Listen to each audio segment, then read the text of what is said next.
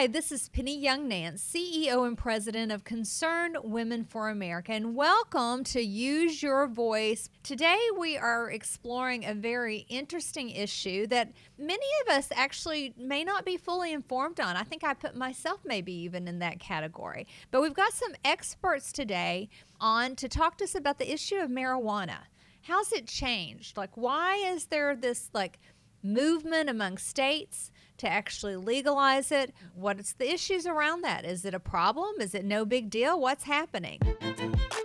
From the nation's capital, this is Use Your Voice with Penny Nance, President and CEO of Concerned Women for America. Here's your host, Penny Nance. Welcome back. Today we're talking about marijuana and specifically a bill called the SAFE, S A F E, Banking Act, which would allow the marijuana industry to have access to banking services and interstate investment.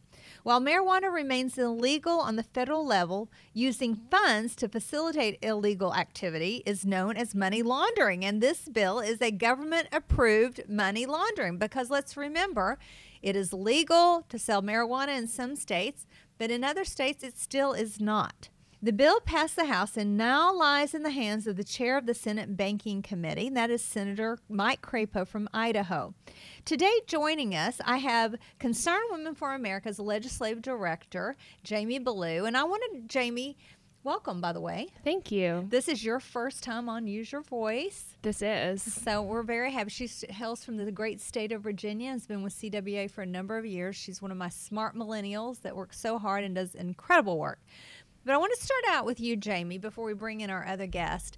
And I just wanted you to kind of give sort of an overview of the issue for somebody that's in their car right now listening and they haven't really thought too much about it. Maybe they had a wayward youth and occasionally smoked pot then, but you know, certainly grown out of it or whatever it is now. They don't necessarily come to this issue with all the understanding of where we are today. So, can you help sort of differentiate between marijuana in the past where it is today, and why there's concern. Sure. I totally get this because I think about a year ago when I was coming into this issue, I was also in the shoes of the person driving in your car wondering why does this apply to me and why do I care about a year ago. And you know, the more research I did on this, it was it's one of those things that once you see it, you can't unsee it. And the marijuana industry, and it is an industry, has a lot of good positive press, but there's there's a dark truth to that. And, you know, to speak to your point on how this is different from the past, 40, however many years ago, you know, in the 1970s and 60s, I'm a big Beatles fan. You know, mm-hmm. we all mm-hmm. know, you know, probably someone who smokes some marijuana if we didn't smoke it ourselves. But um, I didn't, by the way. I just want to get that out there. I never have either. um, but the difference really is in potency of THC, which THC is one of the many cannabinoids, which is a part of the marijuana plant. That and this is the the chemical that would produce a high. So THC potency these days is significantly higher than it was way back. So mm-hmm. way back having, you know, a joint would be, you know, maybe 2 to 5% THC potent. And now we're looking at an average joint being 18 to 25% THC potent, and then things like edibles and vapes. But it's that high potency stuff that we're now looking at, and that is causing a lot of issues with, you know, a lot of really bad um, psychosis episodes for in some people and it, has been connected to schizophrenia. There's a really great book out there by Alex Berenson called Tell Your Children, which really goes into the uh, schizophrenia and psychosis issue on marijuana, but it really isn't as innocent and safe as people think that it is.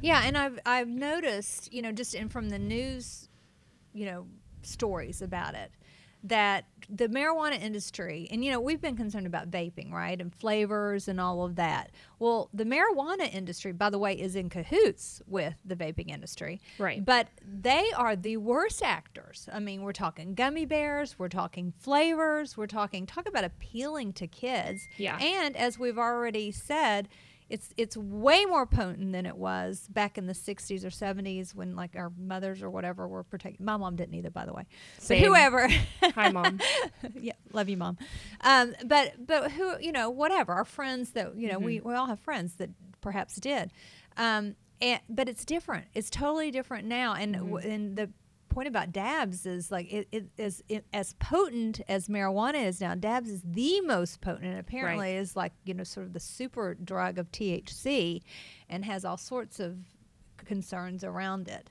I really do wonder why there's any even thought around combining a legal entity like banking, the banking industry, which eh, alongside some that are illegal depending on the state. So tell me just a minute about this this SAFE Act. So, the SAFE Act is a piece of legislation that would give the marijuana industry everything they want in terms of banking access and investment. Marijuana is a federally illegal substance, and it doesn't really matter what states do in this realm because we don't give states the ability to decide what kind of medications they're going to allow in their states. We have the FDA for that. Mm-hmm. You know, states can't forego collecting federal income taxes for their citizens. There's things that we acknowledge that the federal government has jurisdiction over, and drug regulation, whether that's medical or a controlled substance, drug with the potential for abuse, falls into that category because of how interstate commer- commerce works. And so, you know, like I said, it doesn't really matter what states do, it's still federally illegal. And so, the SAFE Act is the marijuana industry's solution to a problem that they have created. So, they want to be able to accept credit card transactions in dispensaries, and they want to, which I mean, some of them can do anyway because there was a guidance put out a while ago um, under President Obama's administration that that told banks that were chartered on the state level how to do things, as opposed to federal banks, federally chartered banks, which are susceptible to federal laws. But it gets all very confusing, and I won't go too much into detail on that. But this also would allow for investment, so we could have, you know, the all these marijuana companies on Wall Street level and getting all of that massive investment would basically mean doom and gloom because the people who have the money are unfortunately the people who are driving the conversation and there's not facts backing up what they're saying it's mm. all completely motivated by money it's motivated by capitalizing on addiction Right, because what we understand and what we know is like, look, Wall Street just wants to make money. And Right. there are very few limits on how. and we've seen that money roll into Washington. John Boehner, former Speaker of the House, Oh, this is a billion dollar industry. And by the way, if the SAFE Act were to pass and this investment would be allowed, Speaker Boehner stands to make about $20 million.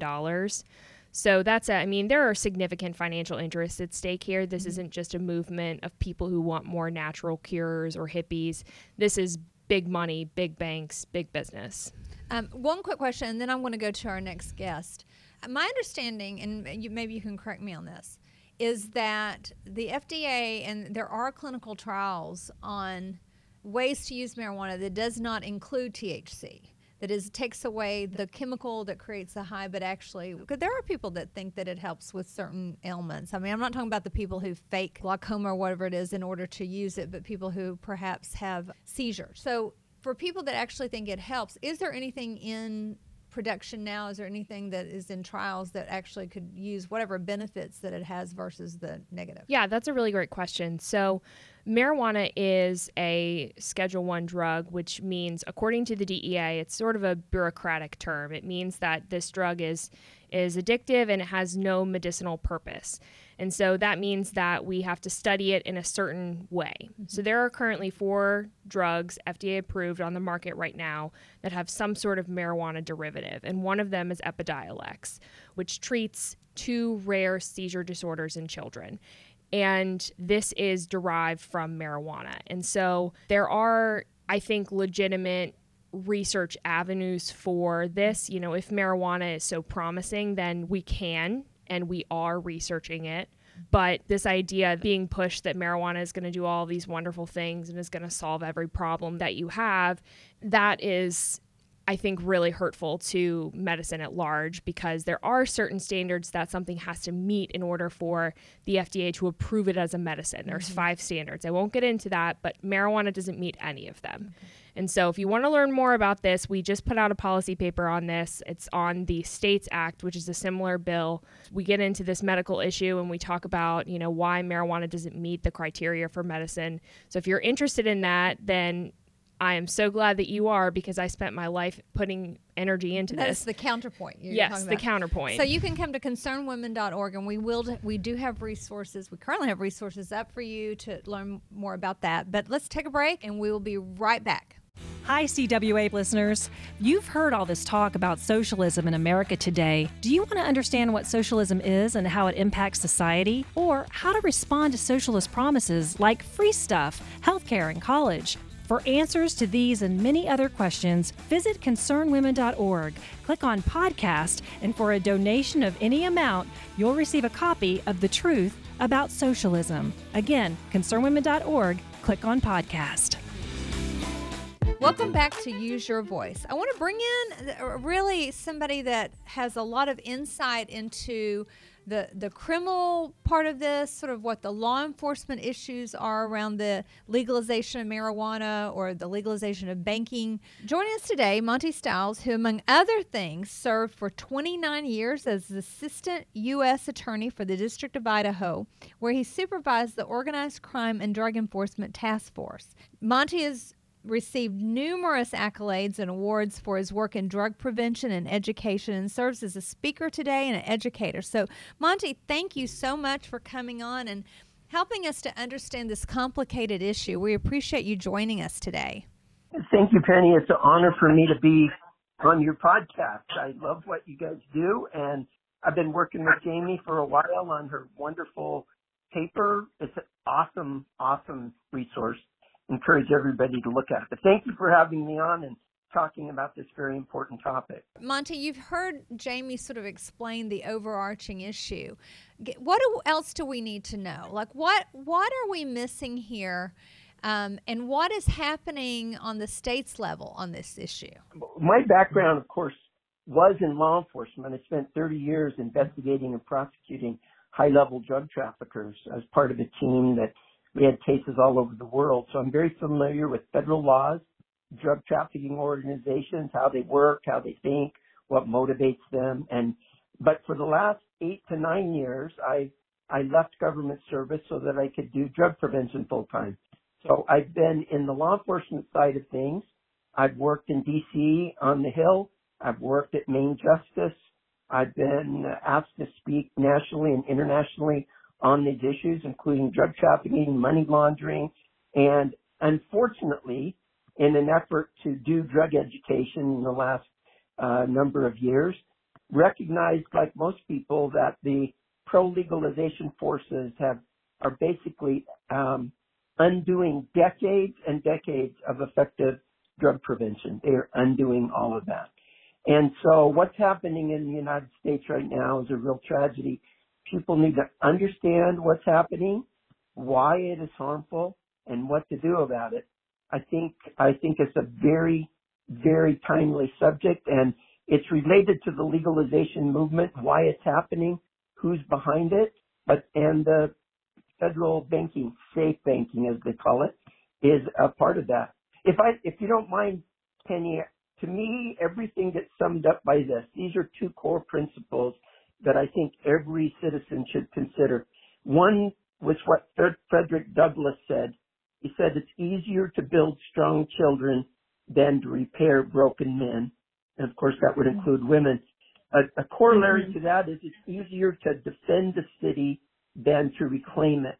And what we have is people that are being allowed to destroy America and the idea is we can break people and then we'll fix them later. I think that is uh, unconscionable, it's immoral, it's illegal, and we need to educate people as to what's happening to our nation because of it. I'd love for you to, because I think, you know, I, again, the skeptics out there that are listening right now and says, "How are we breaking people?" You've got, you know, because I, again, their marijuana lobby has they got a lot of money. They've got a great media and PR team, and they've managed to really I think, create the idea that at this point it's medicinal, it's natural, and what's the big deal? What's the big deal? What is the problem with the legalization of marijuana? This is the easiest way I can break it down. It's the easiest way I think to start a conversation instead of an argument. I often explain to people because people will go off on this fact or this fact, but here's how, what it breaks down to me this isn't just about drug legalization. It's the normalization of drug use in America. What is being put out there by multimillionaire drug lobbying organizations and the pot industry itself, as, long, as well as others who financially benefit from this uh, teamwork, is that it doesn't hurt anybody. It's inevitable. It's it's even medicine all of this stuff, when you think back not that many years ago, what did the tobacco companies tell us? They lied and got away with it for decades and decades. And how many people died as a result of their lies? This is big tobacco times 10. It's big tobacco two, three, four, five. And in fact, big tobacco is combining with big marijuana to do this to us. Yeah, and I can I can certainly verify that that's true. So We've here's, seen that. Here's how I think the best conversation can start with your neighbors, friends, family, and that is this. Ask people to consider some words. Consider the words that marijuana users describe, use to describe the state of being high. Not my words, not your words, not a police officer's words. The words they use to describe what happens in their brain and body when they're high on marijuana. Those, there's lots of them, but, but pick a few stoned, high-wasted, baked, fried, toasted, burnt, blazed, gone, faded, stupid, wrecked. That's just a few, and those are just the polite words.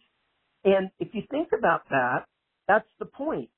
That's what the industry pushes. They don't push low THC. We're not just legalizing marijuana.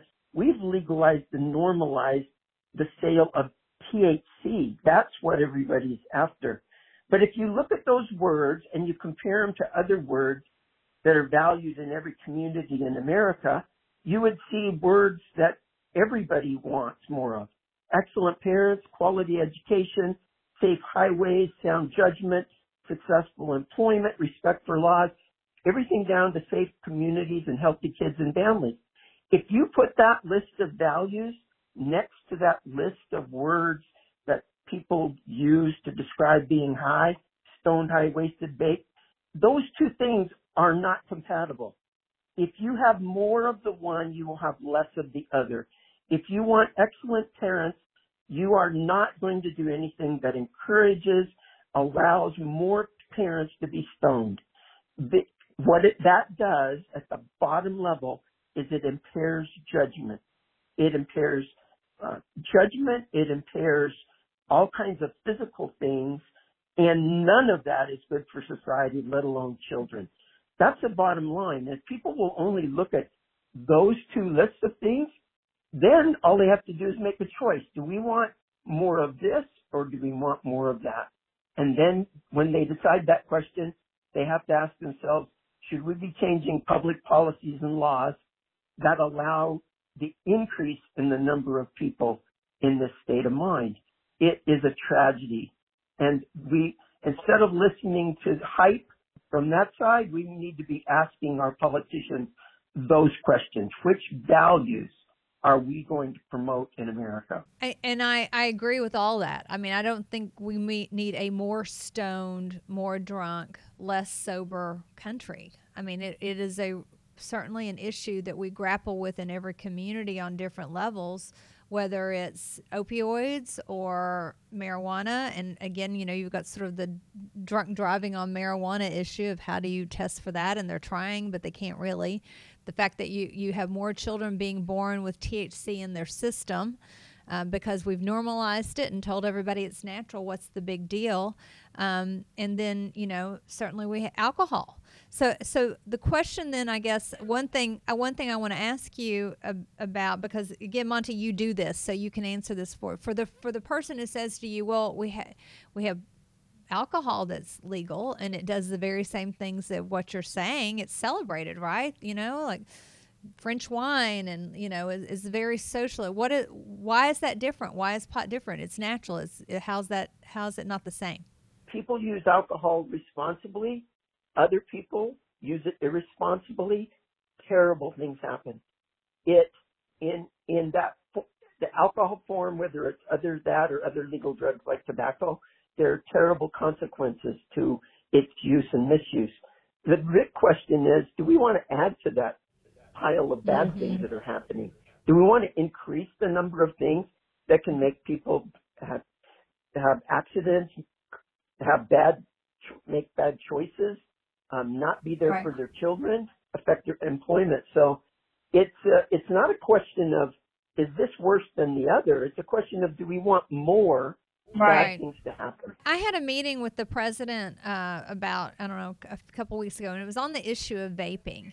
And his question to the group was, if we make flavored vaping illegal, won't people buy it illegally? And the truth is, sure, there's always going to be a black market. But and and then his question was like what are the difference in the numbers? And i and, and the point that i that i was thinking and i made was look we don't know the number. The answer is more right? If it's legal there's more use of it. That's the reality. We'll our and we saw this we've seen this happen in states around the country. We've seen it happen in colorado. There's been dire consequences um, in California and Colorado for their legalization. it's not just, you know, even medicinal use, it was so loosey goosey in the terms that it, it, recreational use was really the inevitable position. Um, one last thing and we got to go this has been great i think we could have done you know a solid hour on this issue because it is interesting and it's and it's confusing uh, again if you come to concernedwomen.org we, we're going to have our counterpoint up as a resource that helps you understand a little more deeply about this issue and give you some of the data. It's highly annotated because our again our legislative director Jamie Ballou did a great job in writing it and deeply researched it. But I wanted to know just before we go, Monty, tell me what you're doing. You've got an effort going on in the states in Idaho, which is where Senator Crapo lives. So tell us kind of what you're working on. Yes, Idaho is one of the few states that has not legalized pot in some form. We have great people here. We have great citizens. We believe that Idaho is worth saving. We talk about Idaho being an island of sanity and a sea of un- insanity. And the consequences are obvious. We have great people. We've been working on this for a long time. And one of the issues we work on because Senator Crapo is our senior senator is the banking issue. And that's important because like Jamie said, if they get access to the banking system, we basically said that an illegal industry that commits felonies every single day, regardless of what state they're in, we're going to give them special access that, that facilitates their other federal crimes. It's it's a crazy thing. We we might as well say just legalize it all, other than create a system whereby criminals can do some things legally, but the rest of what they do is illegal. So one of the things we're doing is working with Senator Crapo. He's actually great. He's got a lot of concerns that he's trying to address. He's put out questions to the public about what do we do to protect children and communities.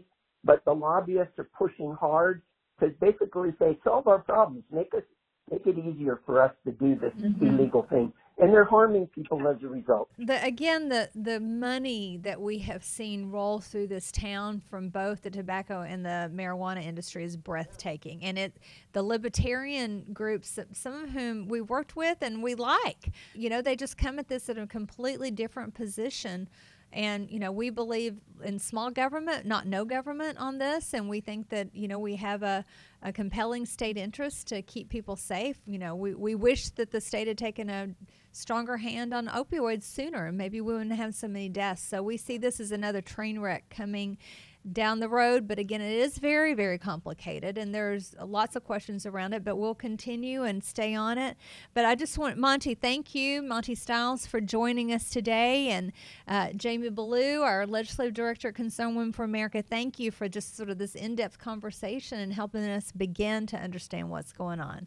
With that, we'll close this episode of Use Your Voice. We hope that you will take a minute to come to concernedwomen.org, learn more, and sign up for our weekly email alerts. We'll give you the in depth, the skinny on what we're doing every single week and keep you up to date. And hopefully, you can pray pray for us contribute to us be a part of what we're doing. Thanks for listening. Use your voice is a ministry of concerned women for america the largest public policy women's organization in the nation. For more information visit concernedwomen.org that's concernedwomen.org